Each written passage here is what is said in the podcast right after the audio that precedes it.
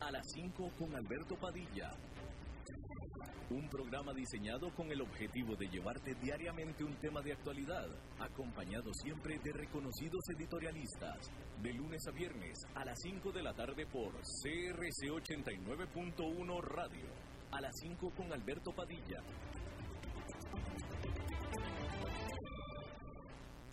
Hola, ¿qué tal? Saludos, bienvenidos a esta emisión de A las 5 con su servidor Alberto Padilla. Muchísimas gracias por estarnos acompañando en este inicio de semana, el cual está llegando ya a su fin. Espero que haya tenido un muy buen fin de semana también. Gracias a ustedes que nos acompañan en la señal en vivo de 89.1 FM en Costa Rica. Gracias a los que nos siguen en vivo en la señal de Facebook Live, en la página de este programa, A las 5 con Alberto Padilla Muchísimas gracias también a los que nos siguen en cualquiera de las múltiples maneras en las que estamos grabados o diferidos, comenzando con la repetición de este programa aquí en 89.1 FM a las 10 de la noche. Salimos en vivo todos los días a las 5 de la tarde, repetición mismo día a las 10 de la noche. Y, eh, por supuesto, la versión grabada de Facebook Live y también en podcast en las diferentes principales plataformas. Muchos saludos a todos ustedes tratando de controlar los incontrolables, el señor David Guerrero, alias el Maestro Limpio, muchos saludos. Y aquí la que manda con lujo de eficiencia, pero también de violencia, la señora Lisbeth Ulet, a cargo de la producción general de este programa. Bueno, pues en los últimos días se han acumulado las que debieron de ser nuevas presiones para los activos riesgosos con nuevos brotes de coronavirus que se dieron justo cuando los precios de las acciones y del petróleo comenzaron a caer. En la capital de China, Beijing, se dio un nuevo brote de coronavirus. Y también eh, fue en el, eh, un mercado, en este caso en el mercado de abastos de la ciudad, o el mercado del mayoreo, que es el mercado de abastos.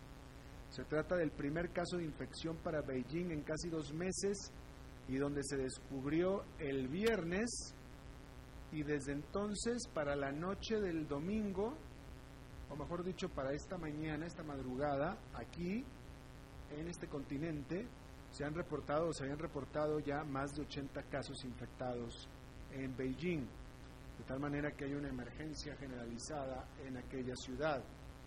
Además, en la Unión Americana, varios estados que reiniciaron actividades hace algunas semanas incluyendo Texas, Arizona y también Florida, han reportado un aumento de infecciones y de hospitalizaciones. En el caso de Miami hay un aumento importante ahí en Miami y ninguno de estos lugares hasta ahora han anunciado nuevas restricciones ni nada por el estilo hasta ahora. Sin embargo, en Nueva York, el gobernador del estado amenazó con volver a ordenar restricciones luego que durante el fin de semana lucieran aglomerados restaurantes y lugares públicos. Por cierto, que todos estos eh, aumentos que se han estado dando en Texas, Arizona, en Miami, etcétera, coinciden con vaya con el lapso de tiempo de contagio a enfermedad con el feriado de el Memorial Day, que fue el 25 de mayo. Que, todos los, eh, que, es el inicio oficial del verano en Estados Unidos y es por tanto también el inicio de las vacaciones. Y es un feriado del Memorial Day de tres días, o un fin de semana largo, vaya, y típicamente, y este no fue la excepción, los americanos se lanzaron a las playas, a los parques, etcétera, etcétera. Bueno, pues eh, dos semanas después o aproximadamente varios días después, como es la, fecha de hoy, es donde se están reportando justamente los aumentos en los eh, en las enfermedades, o sea que se contagiaron durante ese fin de semana, justamente. Bueno, y la perspectiva de que partes importantes de las dos economías más grandes del mundo tengan que volver a tomar medidas de cuarentena y cerrar sus economías es una amenaza para los nervios de los inversionistas. El jueves pasado el indicador Standard Poor's de 500 acciones se desplomó 6%, lo que es una señal de que el ánimo del mercado es vulnerable. ¿O no? Este inicio de semana la jornada fue decididamente negativa para los mercados asiáticos y también después europeos y la jornada en Wall Street comenzó negativa y negativa de manera importante. Sin embargo, hacia el cierre de la jornada regresaron las ganancias. El índice industrial Dow Jones quedó con una ganancia de 0,62%, el Nasdaq Composite con un avance de 1,43% y el Standard Poor's 500 con una ganancia de 0,83%. Pero más temprano estuvieron perdiendo hasta más de dos puntos porcentuales cada uno de estos indicadores. Bueno, pues lo que suceda durante el resto de la semana con estos nuevos brotes será crucial para entender cómo será nuestra nueva vida por el resto del año o incluso mucho más allá. Por cierto que vamos a tener una entrevista sobre la situación difícil de la pandemia en Perú en un rato más. Bueno, ¿usted ha notado que el dólar se ha abaratado? Porque se ha abaratado. Luego de haber ganado terreno durante la primera parte de este año, desde mediados de marzo el dólar ha perdido casi todo lo que ganó y los analistas piensan que quedará así por un tiempo más. El dólar ha caído por la agresiva inyección de dinero por parte de la Reserva Federal y en general mayor optimismo de que la pandemia y sus efectos pueden ser controlados. Y de acá en adelante, por el resto del año, un catalizador importante será la carrera presidencial de Estados Unidos. En los últimos años el dólar se ha beneficiado del buen desempeño del mercado accionario estadounidense al estar los inversionistas intencionalmente metiendo su dinero en los mercados del país. Adicionalmente, el dólar es considerado un refugio seguro en tiempos difíciles, por lo que en lo peor de la pandemia los inversionistas acumularon dólares. Pero al estar la Fed tumbando las tasas de interés casi al ras del suelo, eliminando el rendimiento de algunos activos estadounidenses y la actividad económica comenzando a resurgir, el dólar se ha presionado. Y los analistas piensan que mientras más la economía global se recupere, más sufrirá el dólar. Aunque en los últimos días el dólar se ha fortalecido con el remate accionario, aún continúa muy por debajo de donde estaba a principios de año. Pero si el dólar sigue fortaleciéndose a partir de ahora, será una señal de que los inversionistas están seriamente preocupados por la perspectiva del nuevo brote de pandemia que se está registrando. Bueno, y en el caso de México, el mes pasado el gobierno presentó un sistema de semáforo con cuatro criterios para el COVID-19 que los estados debían cumplir antes de volver a su nuevo normal. Al final tuvo que aflojar los criterios ante las protestas de los gobernadores estatales, es decir, tuvo que aflojar los criterios de este semáforo. El nuevo sistema le da luz naranja a la mitad de los estados de México, es decir, 16, para que aflojen sus restricciones, muchas de las cuales fueron tan laxas que la pandemia se empeoró durante las supuestamente restricciones. Hoy en día México tiene cuatro veces más casos activos que los que tenía cuando iniciaron las restricciones más severas el primero de mayo. Pero la Ciudad de México, por ejemplo, que aún no cumple con el criterio del semáforo federal, igualmente está ya reactivándose. El gobierno local anunció una transición gradual a partir de este lunes, con el metro ya funcionando plenamente. Y durante las próximas dos semanas las fábricas, hoteles e iglesias irán reabriendo con restricciones de capacidad. Pero pues alguien debería de avisarle al coronavirus que coopere con estos esfuerzos. Y es que México se está uniendo a la India y otros países en aplicar la que es una política contra la pandemia bastante peculiar, que es que si no puedes aplastar el virus, entonces pues aplastas la cuarentena. Y eso es lo que están haciendo. Y vamos a ver cuáles son los resultados, pero no se prevé que vayan a ser buenos en términos sanitarios. En cuanto a la Unión Europea, allá se está reabriendo lenta pero seguramente. La Comisión Europea recomendó a todos los Estados miembros reabrir este lunes sus fronteras para todos los viajeros intrabloque. Sin embargo, hay un pequeño problema con esto, y es que no todos hicieron caso de la recomendación. España abrirá sus fronteras hasta el 21 de junio. Francia lo hará para los españoles a partir del próximo domingo. Dinamarca abrió, pero solamente para los visitantes de algunos países. En general, aquel que quiera visitar la eurozona que venga de fuera, o sea, nosotros, por ejemplo, tendrá que esperar hasta el primero de julio. Cuando comenzó la crisis, cada país fue cerrando sus fronteras para sus vecinos en esta región que se captaba de haber eliminado las fronteras. La Comisión Europea está tratando de organizar un retorno a la normalidad grupal, armónico, pero pues lo cierto es que las capitales nacionales tienen control sobre sus fronteras, así es que a la Comisión no le queda más que pedirlo de manera amable y a ver si le hacen caso, que lo más seguro es que no. Bueno, ya pasamos por México, ya pasamos por Europa, ahora vámonos a China, donde la segunda economía más grande del mundo está en una franca recuperación de su recesión por la pandemia. Sin embargo, la fortaleza de la recuperación varía mucho dependiendo del sector. La producción industrial fue la primera en responder, puesto que las autoridades hicieron de su reapertura una prioridad. En cambio, el consumo ha sido más lento en tomar fuerza, atado, o, pues sí, atado, ¿no? Por el aún alto desempleo y el continuo temor de la gente a salir por la pandemia. Y eso es lo que, lo que tiene subyugada al consumo. Las cifras liberadas este lunes confirman que la economía de China, de hecho, está experimentando dos recuperaciones simultáneas en V una V aguda, es decir, en rebote rápido, en el lado de la oferta de la economía, y una V, v menos pronunciada, o sea, una recuperación más débil por el lado de la demanda. Sin embargo, es prometedor que la fortaleza industrial parece estar traspasándose hacia el mercado laboral y de ahí al consumo.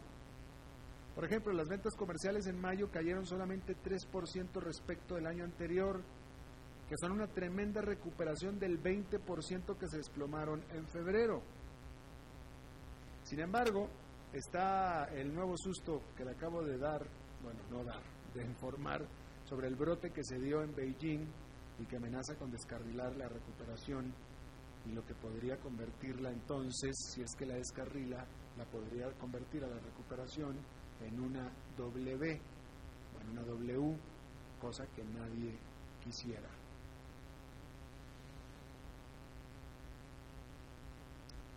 En otro tema, déjeme le eh, digo que mm, mm, mm, bueno estábamos en España, bueno mencionamos España, y el gobierno español aumentó, aumentó no, anunció un rescate por 4.200 millones de dólares a su industria automotriz. ¿Por qué? Bueno, pues porque esta industria, este sector representa el 10% del Producto Nacional Bruto de España y ha sido particularmente afectado por los encierros y las restricciones que fueron casi totales en aquel país. El primer ministro de España, Pedro Sánchez, dijo que daría más adelante más detalles acerca de este paquete, pero España, este es un caso más de un país que ayuda a una sector en particular, a un sector en particular. Lo menciono porque tengo en la mente bueno, la diferencia, la diferencia de lo que sucede eh, en Colombia con Avianca o en Chile con Latam, las dos aerolíneas más grandes de América Latina, que son muy importantes para las economías de esos países. Pero sin embargo, obviamente, España y Colombia no son España. Y eh, bueno, pues digamos que a pesar de ser una industria tan importante, no han podido estos gobiernos, no han querido y no han podido, no tienen la capacidad de poder ofrecerles a estas aerolíneas que de nuevo representan un porcentaje, un pedazo importante de la economía, pues no han podido ofrecer ayuda, porque de todos modos cualquier ayuda que pudieran ofrecer sería francamente este, pues, risible, ¿no? no, no haría diferencia porque no tienen la capacidad. En cambio, España le ofreció 4.200 millones de dólares a su, industria de automotor, que son muy buenos. Pero pues Colombia ni, Chile tienen la capacidad de pagar algo así, ¿no? La farmacéutica, la gente farmacéutica AstraZeneca firmó un contrato para proveer a la Unión Europea, a los gobiernos de la Unión Europea, en el caso de que una vacuna para el coronavirus sea exitosa, es decir, por una potencial vacuna contra el coronavirus. La compañía dijo que eh, el acuerdo fue por 400 millones de dosis de una vacuna que está siendo desarrollada por la Universidad de Oxford en la Gran Bretaña. Las entregas de esta vacuna se comenzarían a hacer hacia finales de este año, si es que todo sale bien. Si es que sale bien, ahí ellos están diciendo, si es que sale bien, ahí tienen que salir muy bien muchas cosas para que todo esto se cumpla, pero pues ahí lo tiene usted. Em, bueno, en otra información, cambiando ahora sí de tema, el presidente de Filipinas, Rodrigo Duterte, se declaró otra victoria más en su, guerra contra los medios de comunicación de su país. Este lunes la conocida periodista María Reza, fundadora del popular sitio de noticias Rappler, fue declarada culpable del delito de calumnia, pero salió libre bajo fianza. El caso fue basado en un tecnicismo legal que le dio la apariencia de ser solo una excusa para acosar a Rappler y es tan solo un caso entre varios entablados contra la periodista y su medio que son ampliamente considerados como parte de una campaña para acabar a los medios que el presidente Duterte considera hostiles. Duterte alega, como alegaba Hugo Chávez, que en paz descanse, que su gobierno solo se atiene siempre a lo que dictan las leyes. Por lo pronto, Rappler seguirá operando hasta que pase el proceso de apelación, pero ya hay un precedente, otro gran medio no le fue, no fue tan afortunado, otro gran medio filipino. La justicia ya cayó, cayó de callar a la más grande cadena de televisión filipina, la ABS-CBN, que está fuera del aire porque el Congreso dilató la renovación de su concesión luego que Duterte se quejara de que la televisora no transmitió la promoción personal que él pagó. Es lo mismo que pasó en Venezuela. Imagínese usted que en México el gobierno le quita la concesión a Televisa, o en Colombia a Caracol, o en Costa Rica a, a, Cabletica, o no, Canal 7, es lo mismo. Es exactamente lo mismo que.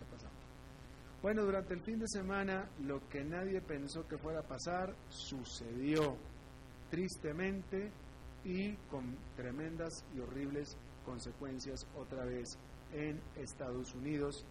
Y es que en la ciudad de Atlanta, probablemente Glenda Umaña va a estar más adelante con nosotros, probablemente nos va a hablar de esto. Vamos a ver si es cierto, pero por lo pronto, otra muerte más de un hombre negro a manos de un policía y blanco.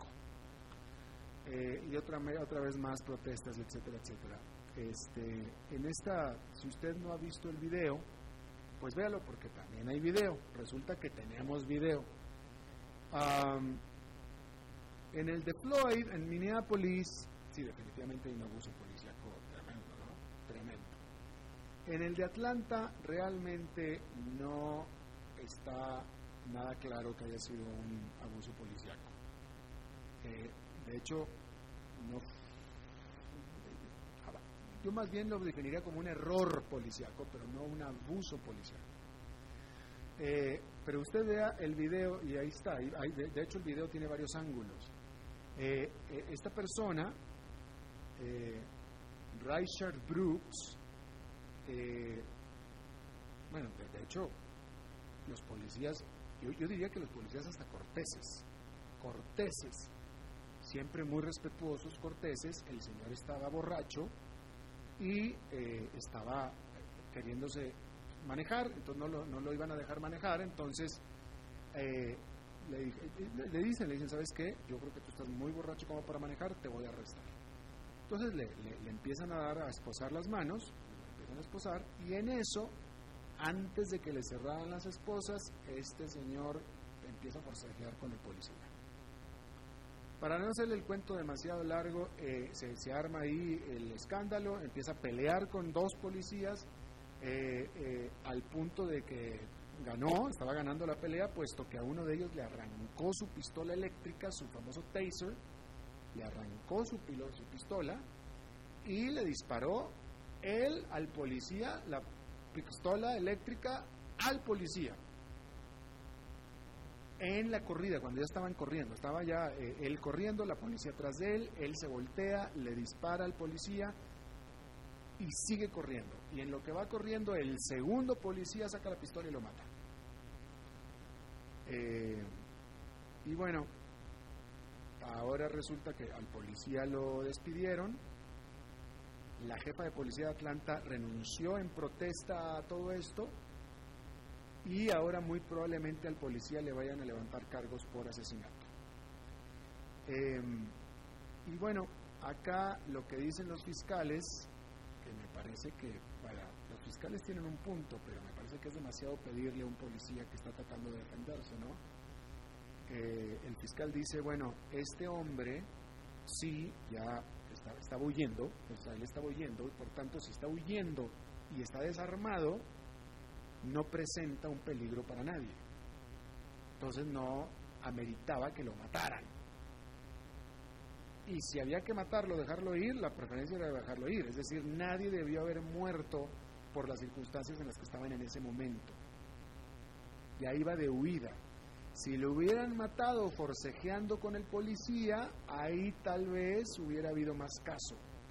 Pero él, es más, de hecho, la autopsia reveló que él murió de dos balazos por la espalda. O sea, él iba en, total retirada. Claro, después de haber golpeado a los policías y todo. Y bueno, pero pues la pregunta, aquí en teoría, un policía debe ser lo profesional, lo suficientemente profesional como para en circunstancias como estas, tener la cabeza fría y decir, no, no amerita que lo mate y no lo voy a matar. Y bueno, esa es la parte que yo no sé si sea posible, porque al final los policías son humanos también, ¿no? Este, pero efectivamente, en teoría, el entrenamiento que ellos tienen en Estados Unidos es para que estén con la sangre totalmente fría y conscientes cada vez que van a empuñar la pistola y ciertamente cada vez que le van a disparar. Y no se les permite a los policías entonces hacer lo que tanto hacen, que es hacer un disparo pasional, digámoslo así, emocional, de miedo. Y ahí es donde está el problema. Me parece que es demasiado pedirles, pero en teoría están entrenados para eso.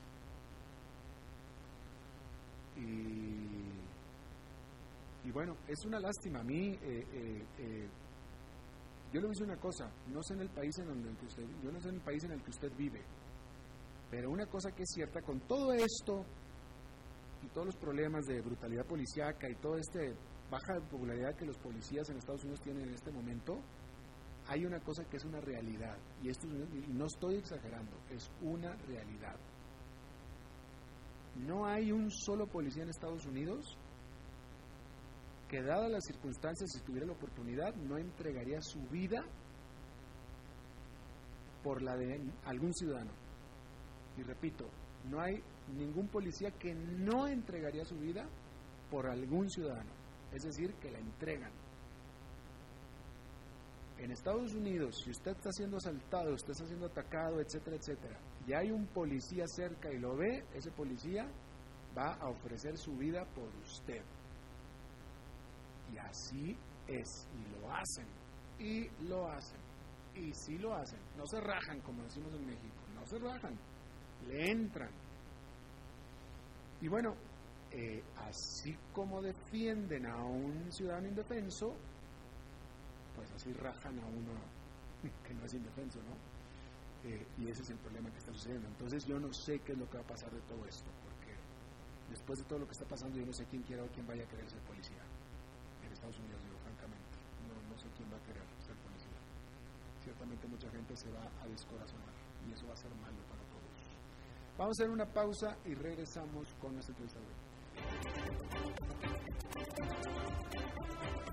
A las 5 con Alberto Padilla por CRC 89.1 Radio. Tinto, blanco, rosado, espumante, seco dulce. El vino es como los amigos, proviene de diferentes cepas y familias convertidas en bodegas de tradición. La Iride, una bodega personal establecida en Mendoza, Argentina, produce vino de exportación con la calidad de Mendoza, expresada en taninos frescos, frutales, remembranzas de tabaco y chocolate. Una fiesta al paladar. La Iride, vinos argentinos de tradición. CRC 89.1 Oyentes informados.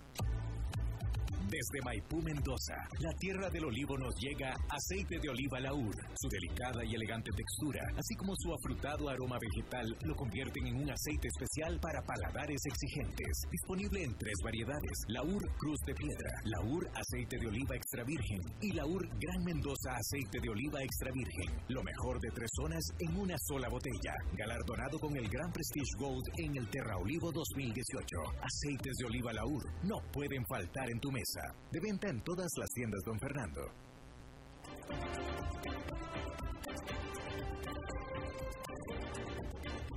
Seguimos escuchando a las 5 con Alberto Padilla.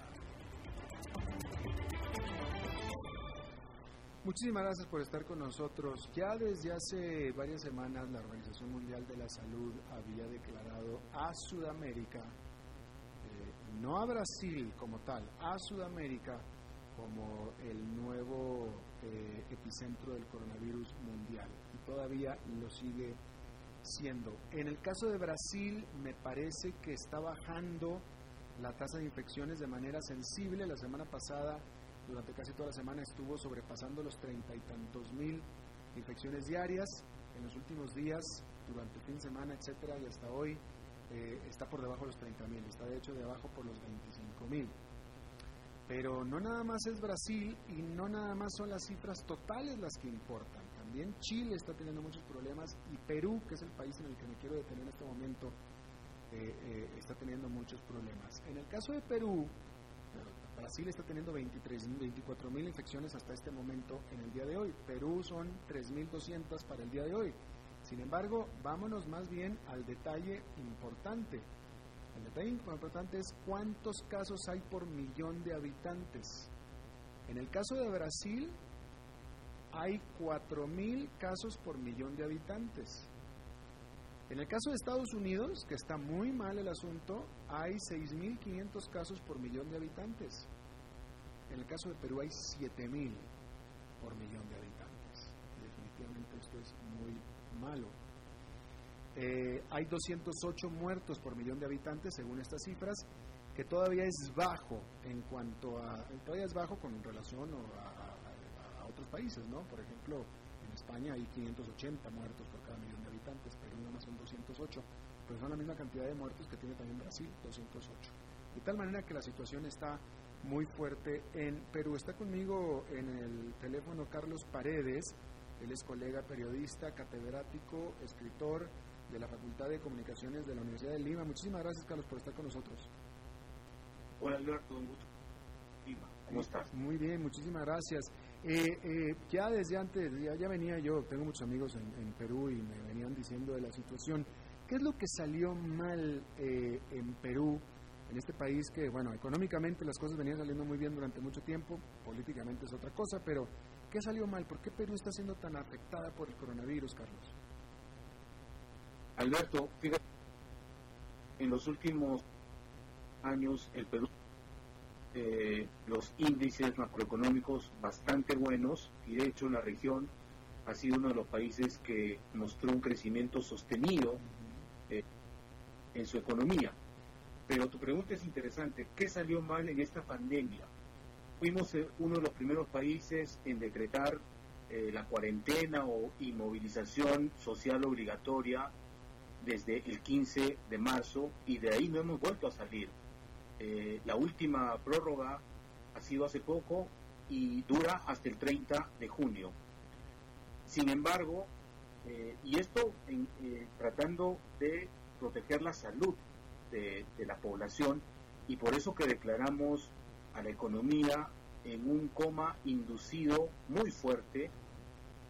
Sin embargo, los resultados después de 92 días de cuarentena no son muy positivos ni en el tema de salud y menos en el tema económico.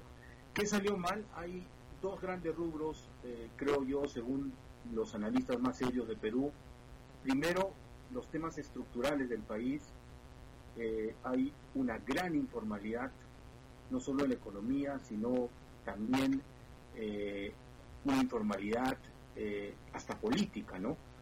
Y eso se ha visto reflejado, por ejemplo, cuando el gobierno salió a otorgar subsidios directos a la gente más vulnerable, no estaban bancarizados, no habían registros eh, actualizados, no se podía saber quién necesitaba y quién no, y de hecho se tuvo que entregar ese dinero en las ventanillas del Banco de la Nación, y eso constituyó un foco de propagación del virus bastante serio. También los mercados, con una alta informalidad, eh, representaron otro foco de propagación del virus. Eh, y en cuanto a el otro rubro que ha fallado, también han sido las desinteligencias del propio Poder Ejecutivo, eh, que no ha sabido gestionar desde la perspectiva de muchos esta pandemia. Ha habido errores muy criticados, por ejemplo, el decretar una suerte eh, de pico y placa de género, le llamaron aquí, algunos días salen las mujeres, otros los hombres, y eso hizo que determinados días se conglomere mayor cantidad, sobre todo de mujeres, en los supermercados, eh, en los centros de abasto, que significó una propagación del virus. Además, eh, incluso los programas de ayuda económica para las grandes empresas que en general para la economía peruana, eh, que ha sido varios puntos del PBI con el aval del Banco Central de Reserva, eh, han sido criticados también seriamente. Hoy se conoció, ayer se conoció la relación completa de, los primeras, de las primeras empresas beneficiadas. Y por ejemplo hay algunas empresas que están involucradas en lavado de dinero de hace poco, incluso algunas empresas grandes de clínicas de salud que no cerraron sus actividades, al contrario fueron las que más este, clientes tuvieron e incluso eh, cobraron, hay un caso flagrante eh, de abuso, las pruebas moleculares que hacían a sus pacientes privados, que el Estado los hizo en el Ministerio de Salud y por lo cual, por las cuales no cobró, estas clínicas cobraron alrededor de 700 dólares a sus pacientes privados y ahora son beneficiarios de estas ayudas del Estado para eh, reactivar la economía, ¿no? se ha querido resguardar la cadena de pago eh, y algunos economistas serios ya estiman que se ha roto en varias actividades y esto no es nada positivo para los próximos eh, meses. El eh, Banco Mundial hizo un cálculo bastante este, conservador y estimó que el Perú iba a, ser, iba a ser una de las economías que iba a decrecer más este año 2020 y calculó en 12 puntos eh, PDI. Sin embargo, hoy el Instituto Nacional de Estadística e Informática nos ha dado eh, la cifra del decrecimiento del mes de abril y ha sido 40 puntos hacia abajo. Eh, Carlos, Carlos una pregunta. estoy viendo aquí yo en los datos a ver si tú me lo puedes corroborar, porque el dato que yo tengo aquí es que en Perú en este momento hay 107 mil casos activos de COVID-19, que son muchísimos, pero en esta eh, gráfica que yo estoy viendo, eh, eh, serios o críticos, es decir, que estarían hospitalizados, solamente 1.121, lo cual es 1% nada más de los casos activos.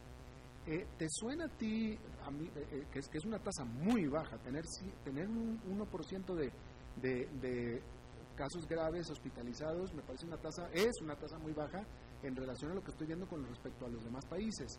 ¿Te parece a ti que nada más hay 1.121 hospitalizados en Perú en este momento? Alberto, la explicación es muy simple. Solo hay mil eh, y pico hospitalizados porque no tenemos más camas UCI. Y las cifras que yo tengo a la mano reportadas hoy por el Ministerio de Salud es 232 mil casos positivos, 6.060 fallecidos. Sin embargo, eh, todo el mundo, eh, digo, los investigadores serios dicen que hay un subregistro muy grande, ¿no? Porque eh, por ejemplo, el diario El Comercio ha eh, estudiado el número de muertos históricos tanto en 2019 como en 2018 en estos tres meses y hay por lo menos 15.000 muertos más este 2020. O sea, pero tú nos puedes, eh, sí, estoy, te escuchamos y te entendemos, pero tú nos puedes decir, por ejemplo, que si nos puedes confirmar si los hospitales en Lima y en las demás ciudades están en situación de emergencia, están agotados, etcétera? Están colapsados, Alberto, no solo en Lima, en varias ciudades del Perú, en Loreto está absolutamente colapsado, en Chiclayo Norte, en Piura al Norte. Eh, es decir, hemos tenido incluso un problema serio de oxígeno, ¿no? El oxígeno que es un instrumento que se tiene que utilizar ya en la tercera fase de la enfermedad del virus, cuando los pacientes tienen insuficiencia respiratoria seria, eh, en el Perú ha escaseado. Hasta hace poco eh, los familiares de manera dramática salían a conseguir un balón de oxígeno que significaba la vida o la muerte de sus familiares.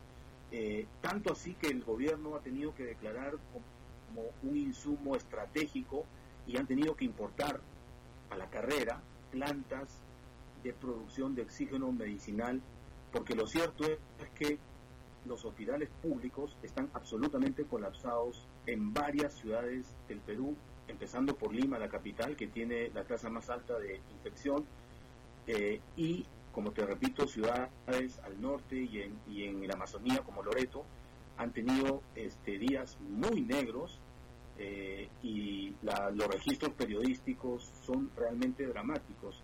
Y lo que pasa es que tenemos un sistema de salud público bastante descuidado en las últimas décadas y parte de la crítica es que en este crecimiento sostenido de la economía peruana, que algunos incluso lo tomaban como ejemplo para la región, no se ha destinado más presupuesto para el sector salud, para la salud pública, y hoy nos hemos visto reflejados en esa realidad en medio de la pandemia. No, y sí, definitivamente, por eso te hacía la pregunta, porque evidentemente sí hay un subregistro, porque eh, mientras que ya era conocido y sabíamos que la situación en Perú era apremiante, las cifras que tenemos oficiales no parecieran tanto. Digo, bueno, como estaba diciendo yo al principio, eh, el número de infecciones aparece, aparece muy alto, pero el número de, críticos o de hospitalizados evidentemente se ve muy pequeñito con solamente 1121, entonces claramente hay una, un subregistro ahí. Alberto, 1121 porque solamente tenemos 1121 camas UCI en todos los hospitales del Perú. Los demás están muriendo en su casa, Alberto. Hay muchas familias. O sea, 1121 son las camas y están ocupadas. Todas y no queda una más. Incluso hay testimonios dramáticos de médicos que están en la primera línea de la lucha contra esta pandemia en esta decisión muy difícil a quién le das la cama UCI va a desocupar si la lista es 30 y solo tienes que decidir por un paciente. Claro. Entonces Carlos en este momento a ti vamos a suponer vamos tú o cualquiera que le dé en este momento en Perú COVID-19, eh, ni para qué vaya al hospital, no va a poder ir al hospital. Es difícil porque en el hospital, eh, primero que vas a tener una cola larguísima solo para la admisión. Dos, eh, dependiendo de la gravedad de tu, de tu salud, este, te van a, auscultar y, y, lo más probable es que te digan, lo sentimos, pero no tenemos una cama disponible para ti o para tu familiar. Mucha gente ha dicho de manera muy cruda y trágica, prefiero llevar a mi padre para que muera en mi casa, eh, atenderlo aquí en un hospital esperando que lo atiendan y nunca lo van a atender. Dramático. Claro. Eh, eh, coincide con la historia que tuvimos hace un par de meses en España, era, eh, más o menos la misma situación. ¿Y cuál es, en este momento, hay encierro generalizado? ¿Sigue el encierro generalizado o ya el gobierno ya liberó la economía? el encierro sigue hasta el 30 de junio. Hoy el presidente Vizcarra salió en rueda de prensa después de 11 días. en, los primeros, en las primeras semanas salía todos los días al mediodía. y anunció un progresivo, eh, una progresiva reapertura de unas actividades económicas. Los analistas eh, estiman que este coma muy severo inducido a la economía peruana va a tener unas consecuencias muy drásticas. Eh, el problema es que hicimos eso para preservar la salud de la gente, pero al parecer no hemos logrado tampoco eso. No, funciona. en cifras y, en situaciones concretas de acceso a la salud, eso también es grave. Así que, como dirían algunos, al parecer estamos en la tormenta perfecta, porque no hemos podido controlar ni lo uno ni lo otro. Claro.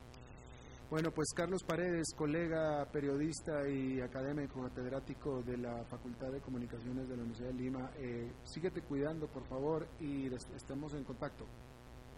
Muchas gracias, Alberto. Un saludo desde Lima para todo tu audiencia. Gracias, muy amable. Muchas gracias por tomar la llamada. Vamos a hacer una pausa y regresamos con Glendo Mañana. A las 5 con Alberto Padilla, por CRC 89.1 Radio. Tinto, blanco, rosado, espumante, seco dulce. El vino es como los amigos, proviene de diferentes cepas y familias convertidas en bodegas de tradición. La Iride, una bodega personal establecida en Mendoza, Argentina, produce vino de exportación con la calidad de Mendoza, expresada en taninos frescos, frutales, remembranzas de tabaco y chocolate. Una fiesta al paladar. La Iride, vinos argentinos de tradición. CRC 89.1 Oyentes informados.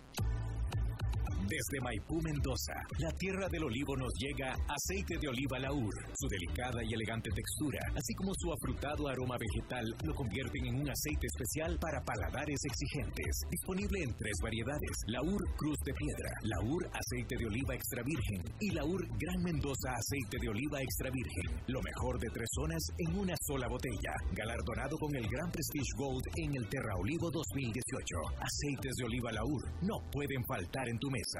De venta en todas las tiendas, don Fernando.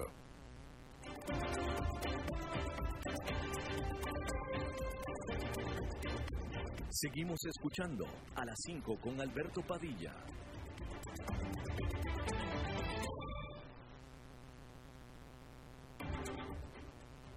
Bien, muchísimas gracias por continuar con nosotros. Estamos eh, comunicándonos con Glendo Maña. Eh, bueno, eh, mientras la comunicamos, eh, eh, bueno, pues usted escuchó esta entrevista que tuvimos desde Perú, pues es básicamente lo mismo en Perú, pareciera que está pasando lo mismo que pasó en su momento en España.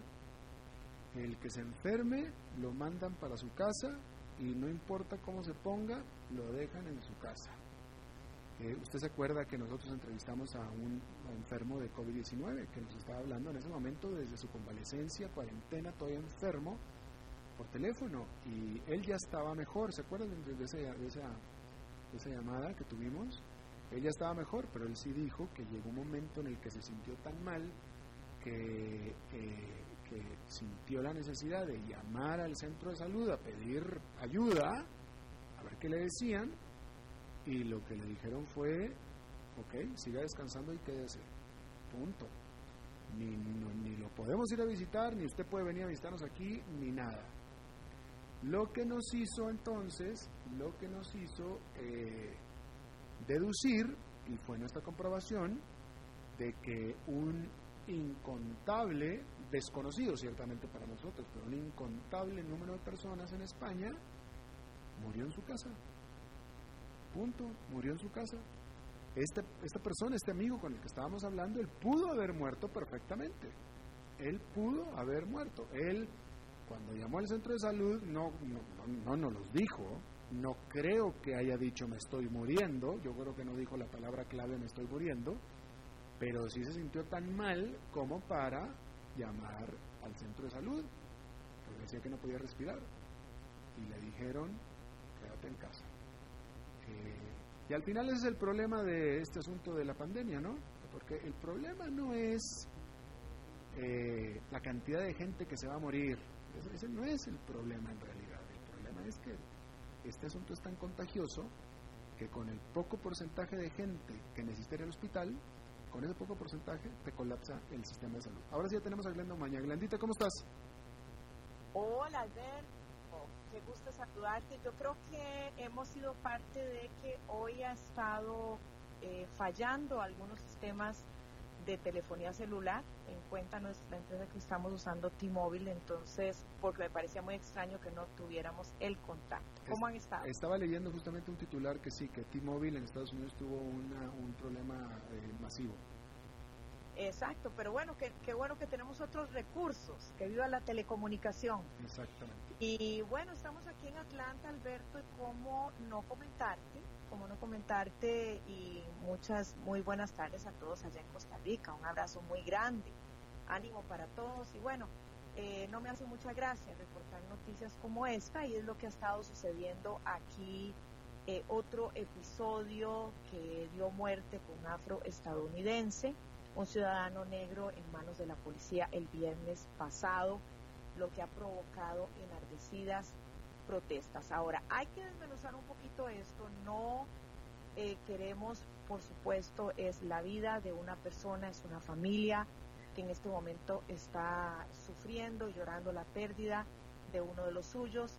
En las condiciones o de la situación no fue para nada similar a lo que con George Floyd en, Minneapolis. Sin embargo, al ser eh, la muerte de un afroestadounidense en manos de un policía blanco, pues obviamente esto ha enardecido más los ánimos. Eh, yo les recomiendo que vean el video que nosotros acabamos de publicar en, nuestra, en nuestro Facebook, en Glenda Ahora, y lo puedes compartir también tú, Alberto, si quieres, o en, ustedes lo pueden eh, compartir en Colombia, porque aquí pueden ver, perdón, 89.1 donde pueden ver exactamente lo que lo que sucedió. Rachel Brooks se quedó dormido en su automóvil en la fila del drive-thru de uno de los restaurantes Wendy's en Atlanta y los colaboradores llamaron al 911 pensando que algo le había sucedido. La policía llegó, tocó el vidrio para despertarlo, le pidió que saliera del automóvil, le realizaron, le realizaron la alcoholemia cuando procedían a arrestarlo por intoxicación. Impulsivamente Brooks se resistió, huyó y aquí problema. Luego de otro forcejeo, le quita al policía la pistola taser con la que le dispara e intenta escapar. Esta es un arma de defensa no letal que dispara sondas con el fin de entregar eh, una descarga eléctrica. Le dispara al policía. Eh, mientras lo perseguía y lamentablemente uno de los oficiales le dispara en la espalda mortalmente porque luego pues lo trasladan al hospital pero muere. El sábado entonces, mientras decenas se reunieron aquí en el centro de la ciudad de Atlanta para reclamar, primero inicialmente de forma pacífica, eh, sí te cuento, y muchos de ustedes lo observaron, eh, bloquearon siete carriles prácticamente de toda la interestatal, se bloqueó, eh, y después fueron captadas dos mujeres en un video incendiando el restaurante. Por, por ellas ahora se está pidiendo una recompensa de 10 mil dólares. Incendiaron el restaurante Wendy's, eh, pasó varias horas en llamas porque la policía y hasta los bomberos eh, tenían temor de acercarse porque había mucha gente muy, muy brava. Eh, inclusive, no sé si supiste Alberto, pero varios de nuestros colegas de CNN en inglés eh, pues que estaban filmando ahí, la cámara fue totalmente destruida, fue, no pudieron seguir reportando. Ahora, eh, esta situación ha provocado otro debate sobre el rol de la policía en Estados Unidos y las muestras de, racismo de parte de algunos de ellos. Y mientras varios agentes han presentado renuncia, también incluyendo la jefe de la policía en Atlanta.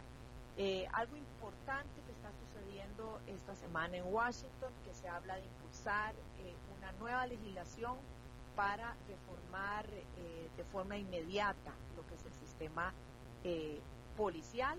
Inclusive hemos, hemos visto, estábamos leyendo ahora iniciativas específicamente, por ejemplo, en, en algunas ciudades en Alburquerque, donde el alcalde anunció eh, la formación de algo diferente a la policía, sino como una, un nuevo departamento de seguridad pública para aliviar un poco el estrés eh, de lo que ha causado todo esto y los cuestionamientos.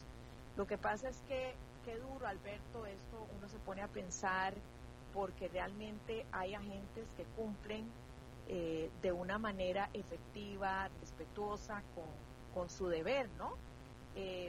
estaba recordando la historia antes de que se desataran estas protestas de una persona que tenía una semana de haber ingresado a la policía a trabajar eh, y terminó matando a un, a un ciudadano eh, afroestadounidense que, que intentó primero que le sacó una pistola y también le iba a disparar. Entonces, hay muchos entornos, eh, algunos, sin embargo, pues es importante el debate sobre el racismo, que jamás nos imaginamos en el año 2020 estuviera ocurriendo algo eh, así, ¿no? Eh, también yo lo analizo desde el punto de vista de todo lo que se está viviendo, no podemos desligarnos de la pandemia, de la cuarentena, del encierro, de la pérdida de trabajos, de las frustraciones, no quiero justificar, pero no podemos separar. Claro, no, no, es que ahí, ahí, vaya, es una época en la que todo mundo, todo mundo, buenos y malos, este, lindos y feos, todo mundo está pasando por, un ambiente de mucho estrés, mucha desdicha. ¿No? Exactamente, exactamente. Y, y bueno, también hemos visto en tu país hoy en México eh, que agentes, agentes de la policía realizaron una marcha eh, marchando más bien reclamando, demandando que no se les criminalizara, eh, porque había otras protestas también denunciando la brutalidad policial. Eh, es, un, es un momento, obviamente, Alberto, hay algunos, como decimos en nuestro país, matones, ¿no? Hay algunos que son matones y, uno los ha visto, pero no podemos generalizar, no podemos generalizar sobre, sobre la labor importante lo que, lo que está sucediendo también eh, no solamente aquí en Estados Unidos, sino el debate sobre las situaciones de injusticia, sobre los abusos que a veces se presentan, que algunos desvían la misión propia de, digamos, de, resguardar la seguridad con muestras de autoridad, ¿no? Que eso es muy diferente. Así es. Gracias, Glenda Maña, como siempre. Bueno, pues mucha suerte toda esta semana. Un abrazo para, para todos allá en Costa Rica. Gracias, igualmente para ti. Nos vemos el próximo lunes. Glenda Umaña. Bueno, y eso es todo lo que tenemos por esta emisión de A las 5 con su servidor Alberto Padilla. Muchísimas gracias por habernos acompañado. Nos reencontramos en 23 horas. Que la pasen muy bien.